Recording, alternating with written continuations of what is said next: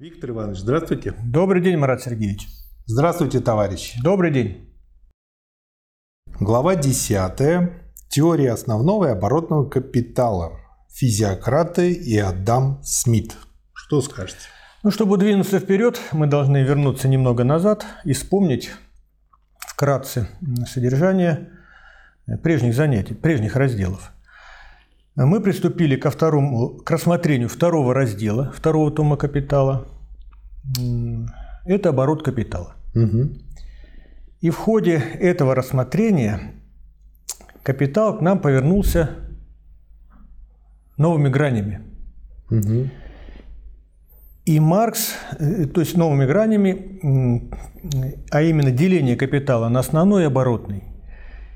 И предметом рассмотрения вот сегодня э, двух глав это воззрение на основной и оборотный капитал предшественника Марша, Маркса, а именно, э, прежде всего, представителей классической буржуазной политической экономии, это Адама Смита и Давида Рикардо. Ну а чтобы нам сказать, плыть спокойно, уверенно в этом течении, сказать, в этом среди этих всех многочисленных точек зрения, не только Адам Смит и Давид Рикардо, надо нам вспомнить деление капитала на постоянный и переменный, угу. и, соответственно, на основной оборотный, его основные критерии. То есть деление на капитала на постоянный и переменный – мы рассматривали в первом томе. В первом томе «Капитала». И часто э, бывают ситуации, когда, скажем, студенты, слушатели, которые любят покороче, побыстрее, говорят, что э, постоянный капитал – это капитал, который часть авансированного капитала, который вкладывается в средства производства, а по переменный капитал – это та часть капитала, который расходуется на приобретение рабочей силы. Нет, это неправильно. Это как бы предварительное условие. Мы только подступаем, скажем, к делению капитала на постоянные перемены. Основной критерий – это участие в создании стоимости.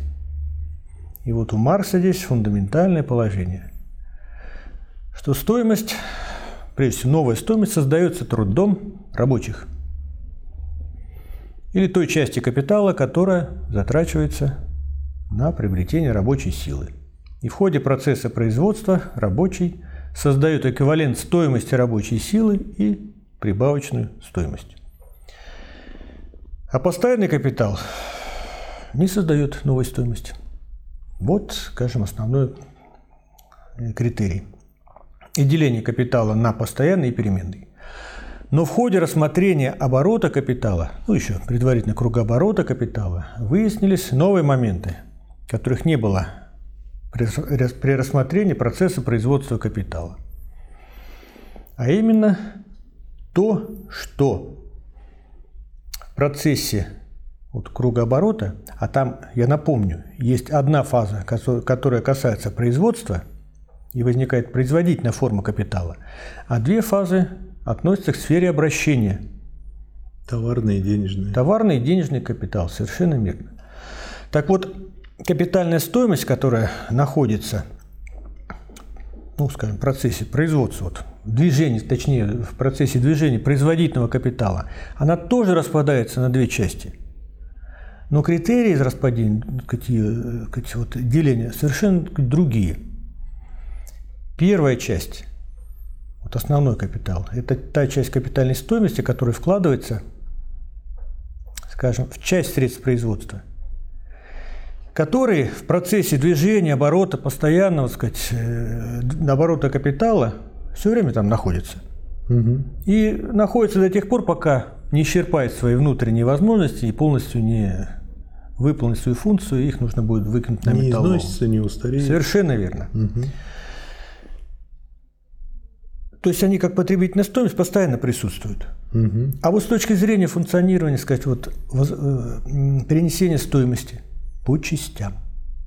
То есть в процессе производства они по частям переносят ну, посредством труда рабочих угу. часть своей стоимости на готовый продукт.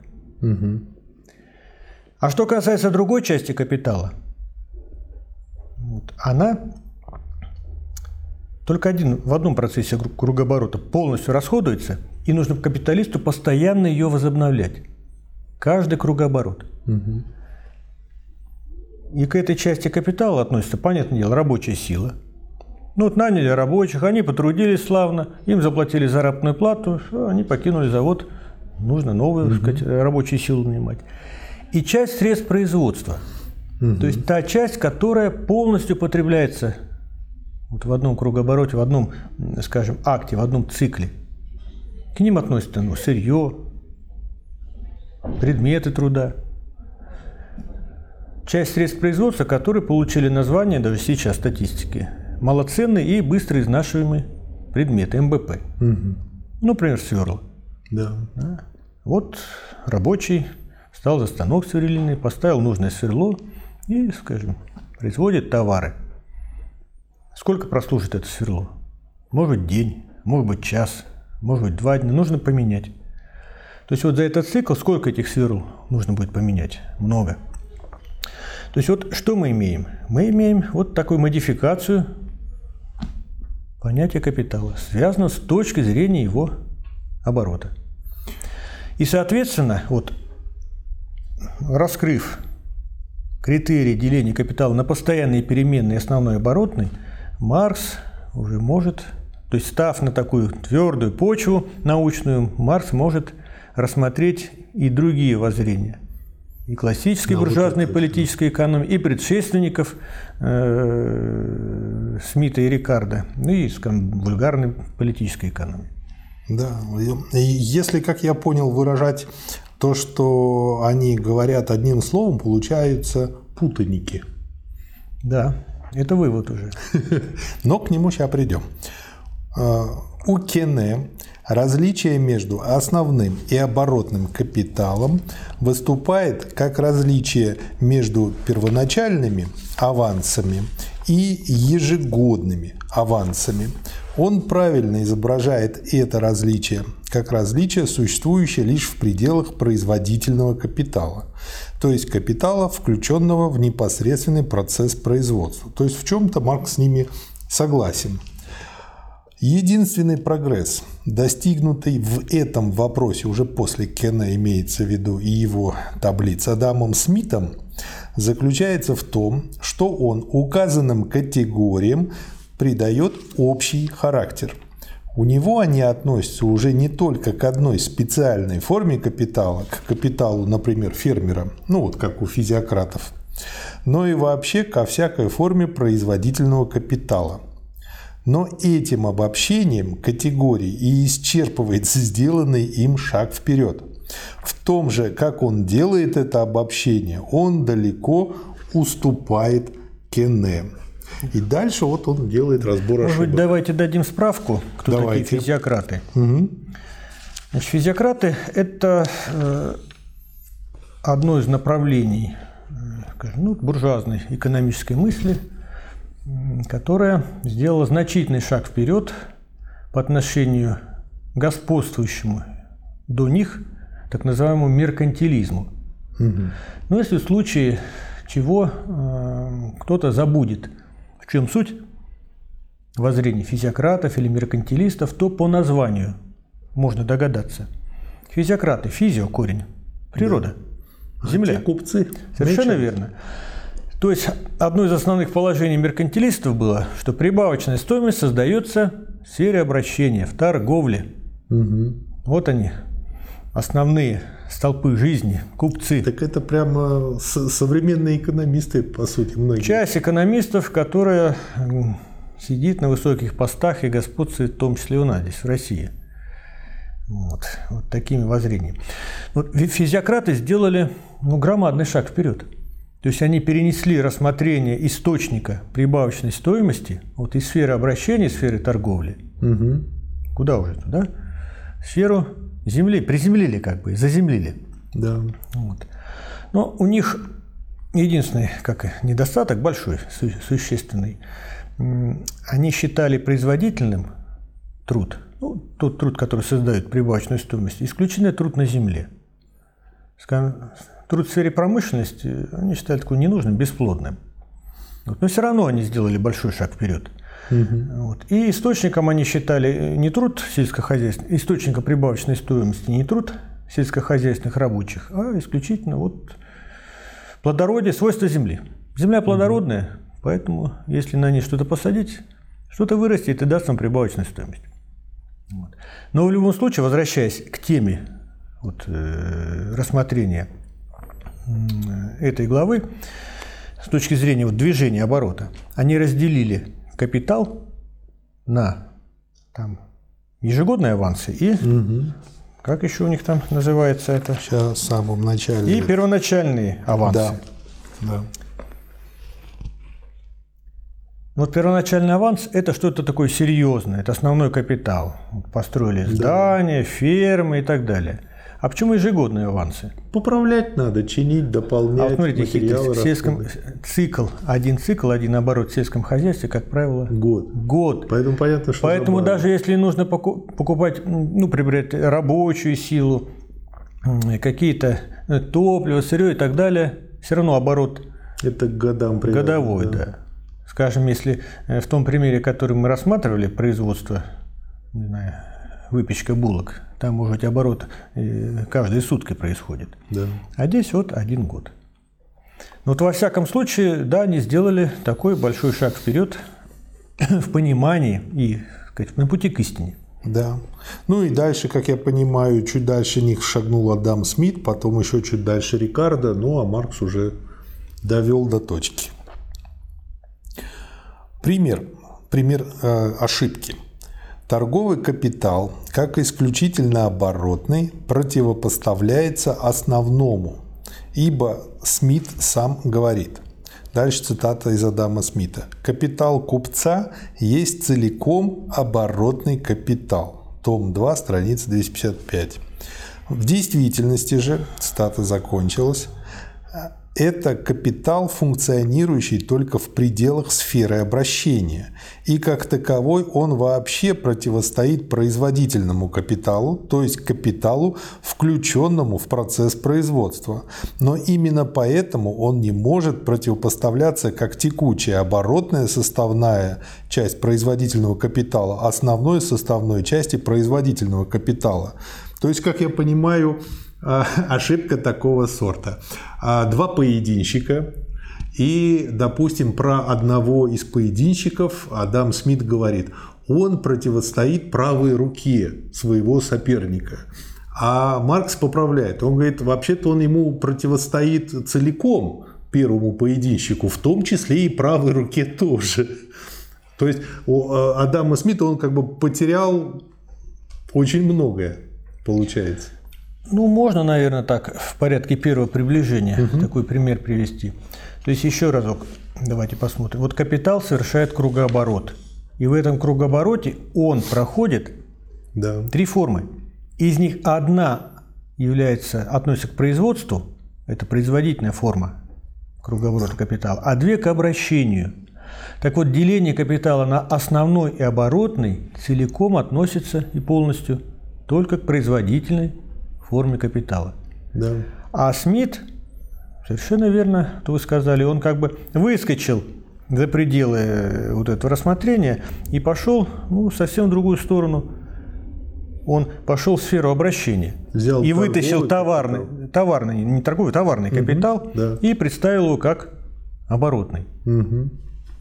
То есть, как бы тут потерял, э, там прикрутил как бы совсем не то. В общем, такая тройственная ошибка получается. Очень важное замечание, на мой взгляд. Различие между рабочей силой и машиной состоит не в том, что машина покупается раз и навсегда, в скобках. Это не имеет места, например, тогда, когда уплата за машину производится в рассрочку – а рабочий не навсегда. А в том это различие, что труд, затрачиваемый рабочим, целиком входит в стоимость продукта, в то время как стоимость машины переходит на продукт лишь по частям. Почему я выделил это? А, потому что вот здесь э, очень четко он показывает границу политэкономическую для понимания. И это очень сейчас хорошо. А, почему? Э, и важно держать в голове. Потому что машины усложнились, И уже вот эта граница может быть не так очевидна. Но благодаря вот этому уточнению ее очень легко обнаруживать. Далее. Капитал является основным не потому, что он фиксирован в средствах труда, а потому что часть его стоимости, вложенной в средства труда, остается фиксированной в них, в то время как другая часть обращается в качестве составной части стоимости продукта. У Смита, цитата дальше из Смита, «Если он, в скобках капитал, применяется для получения в будущем прибыли, то он должен доставить эту прибыль или оставаясь у него, в скобках у владельца, или переходя в другие руки. В первом случае это будет основной, во втором случае оборотный капитал. Страница 189. Далее Маркс пишет. Здесь прежде всего бросается в глаза грубо эмпирическое представление о происхождении прибыли, заимствованное из обычных воззрений капиталиста и стоящее в полном противоречии с более глубоким и эзотерическим воззрением самого Адама Смита. В цене продукта возмещается как цена материалов, так и цена рабочей силы, но в то же время и та часть стоимости орудий труда, которая переносится на продукт вследствие износа орудий труда – это возмещение ни в коем случае не может быть источником прибыли. В зависимости от того, возмещается ли путем продажи продукта авансированная для его производства стоимость целиком или частями, разом или постепенно, может изменяться только способ и время возмещения, но в обоих случаях оно остается возмещением уже затраченной стоимости и отнюдь не превращается в созидание прибавочной стоимости. Здесь в основе лежит обычное представление, что прибавочная стоимость, раз она реализуется только путем продажи продукта, путем его обращения, и возникнуть может только из продажи из обращения. То, что Смит говорит здесь о различных способах возникновения прибыли, в действительности является лишь ошибочным выражением того факта, что различные элементы производительного капитала играют различную роль в качестве производительных элементов, не одинаково функционируют в процессе труда. Еще вот, на мой взгляд, э, эта цитата цена тем, то, что здесь очень хороший пример того, э, какую ошибку совершают часто люди, которые всегда идут от практики эмпирики, и которые не очень серьезно относятся к теоретическому знанию. Ну, те, кто не серьезно относится. Да, совсем не серьезно. Противопоставляя оборотный капитал основному, Адам Смит не подчеркивает, что эта противоположность существует лишь постольку, поскольку оборотный капитал представляет собой ту составную часть производительного капитала, которая должна быть целиком возмещена из стоимости продукта. Должна, следовательно, целиком участвовать в его метаморфозах, в то время как по отношению к основному капиталу этого нет. Адам Смит, напротив, смешивает оборотный капитал с теми формами, которые принимает капитал, переходя из сферы производства в сферу обращения, выступая здесь как товарный капитал и денежный капитал. Но обе эти формы, товарный капитал и денежный капитал, являются в равной степени носителями стоимости как основной, так и оборотной части производительного капитала – Обе они суть капитал обращения в противоположность производительному капиталу, а не оборотный, в скобках текучий капитал в противоположность основному. Ну, вот рассмотрим значит, товарный капитал. Это сумма товаров. Да. Который является результатом процесса производства. Да.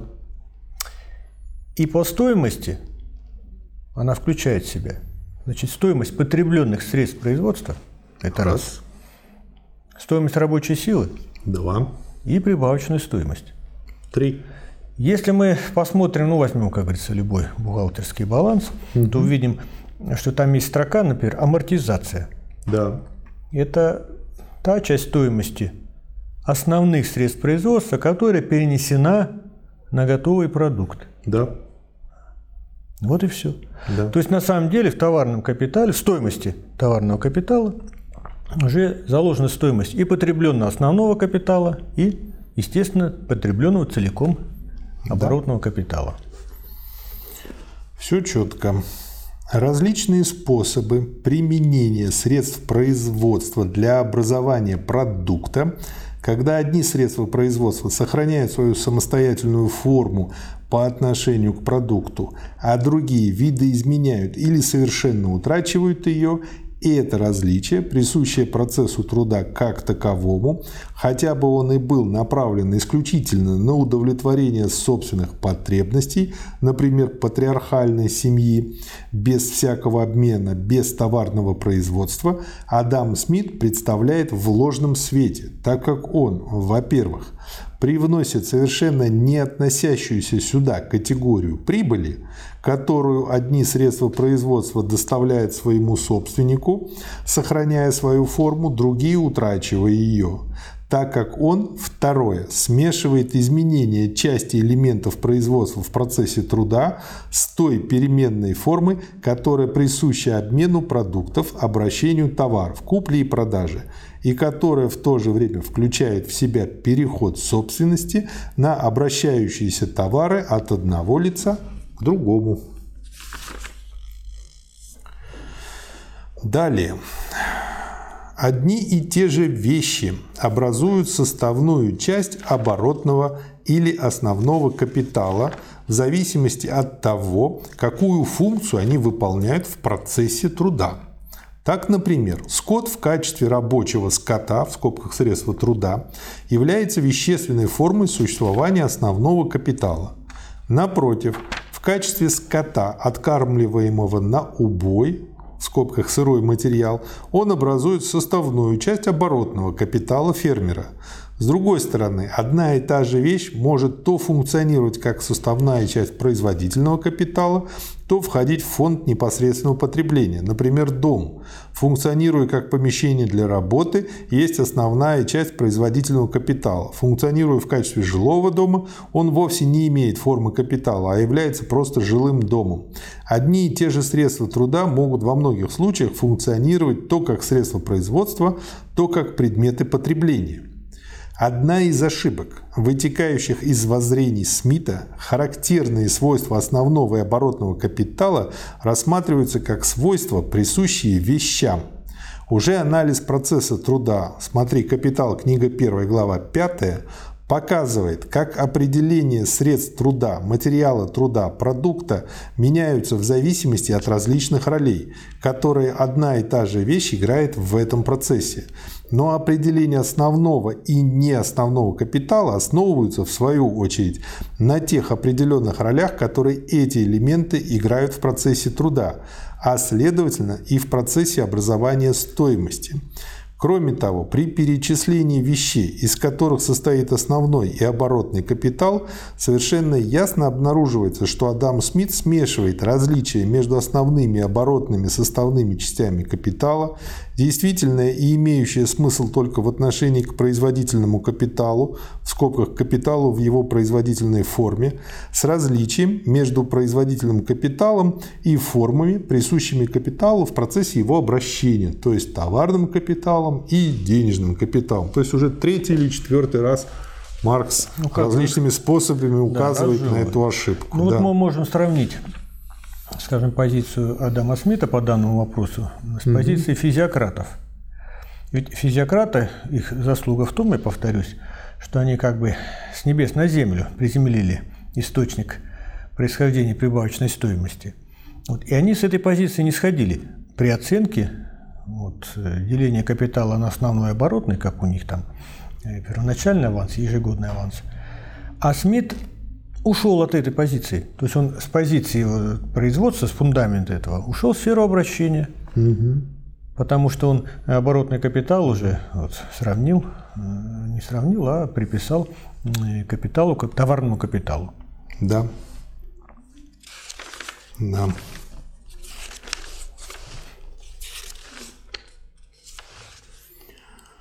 Крупная ошибка Смита заключается в том, что он все общественное богатство разделяет на первое – фонд непосредственного потребления, второе – основной капитал, третье – оборотный капитал. Все богатство следовало бы разделить на Первое. Фонд потребления, который вовсе не составляет доли функционирующего общественного капитала, хотя отдельные части его всегда могли бы функционировать как капитал. И второе – капитал. Согласно этому, одна часть богатства функционирует как капитал, другая часть как не капитал или как фонд потребления. Следовательно, для всякого капитала здесь появляется неустранимая необходимость быть или основным, или оборотным, подобно тому, как для всякого млекопитающего абсолютно необходимо, необходимо быть или самцом, или самкой. Мы, однако, видели, что противоположность между основным и оборотным капиталом применима лишь к элементам производительного капитала, что, следовательно, наряду с ними существует еще очень значительная масса капитала, то есть товарный капитал и денежный капитал, находящиеся в такой форме, в которой она не может быть ни основным, ни оборотным капиталом. То есть вот такой вот простой вот поправкой он бы тогда мог избежать этой ошибки. То обстоятельство, что капитал, затраченный на заработную плату, относится к оборотной части производительного капитала и в противоположность основной его части обладает свойством текучести, общим у нее с частью предметных факторов образования продукта, то есть сырьем и так далее, это обстоятельство не имеет абсолютно никакого отношения к той роли, которую в процессе увеличения стоимости играет эта переменная часть капитала в противоположность постоянной части. Здесь речь идет лишь о том, каким образом эта часть авансированной капитальной стоимости посредством обращения должна быть возмещена из стоимости продукта и поэтому возобновлена, то есть воспроизведена.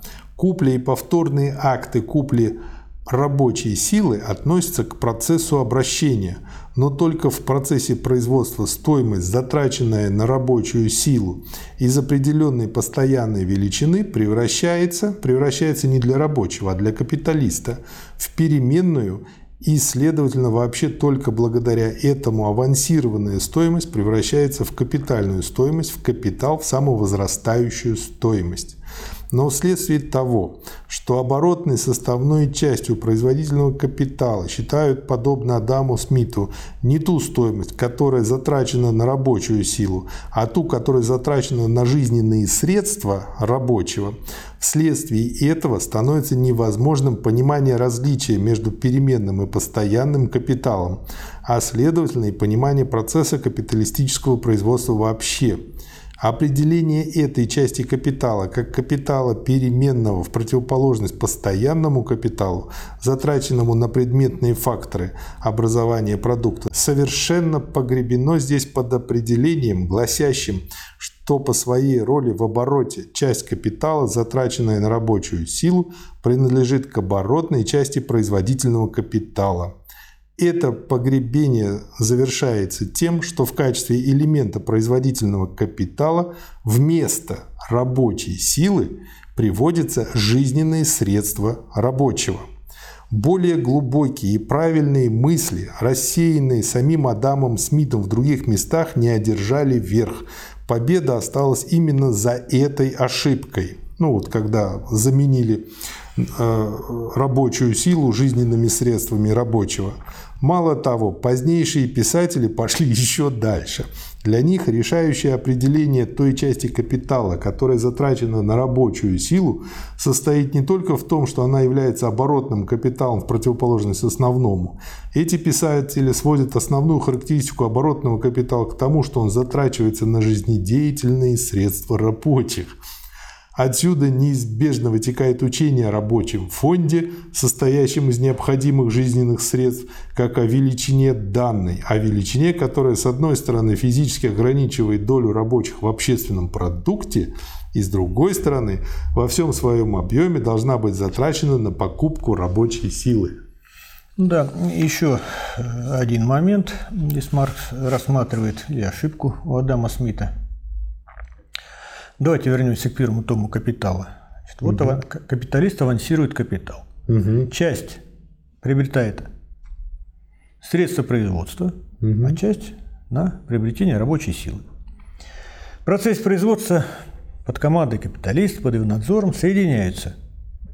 Рабочий трудится на средствах производства.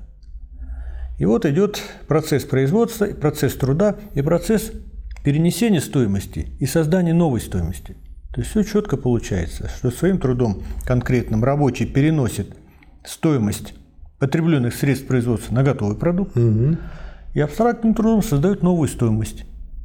Эквивалент стоимости рабочей силы и прибавочную стоимость.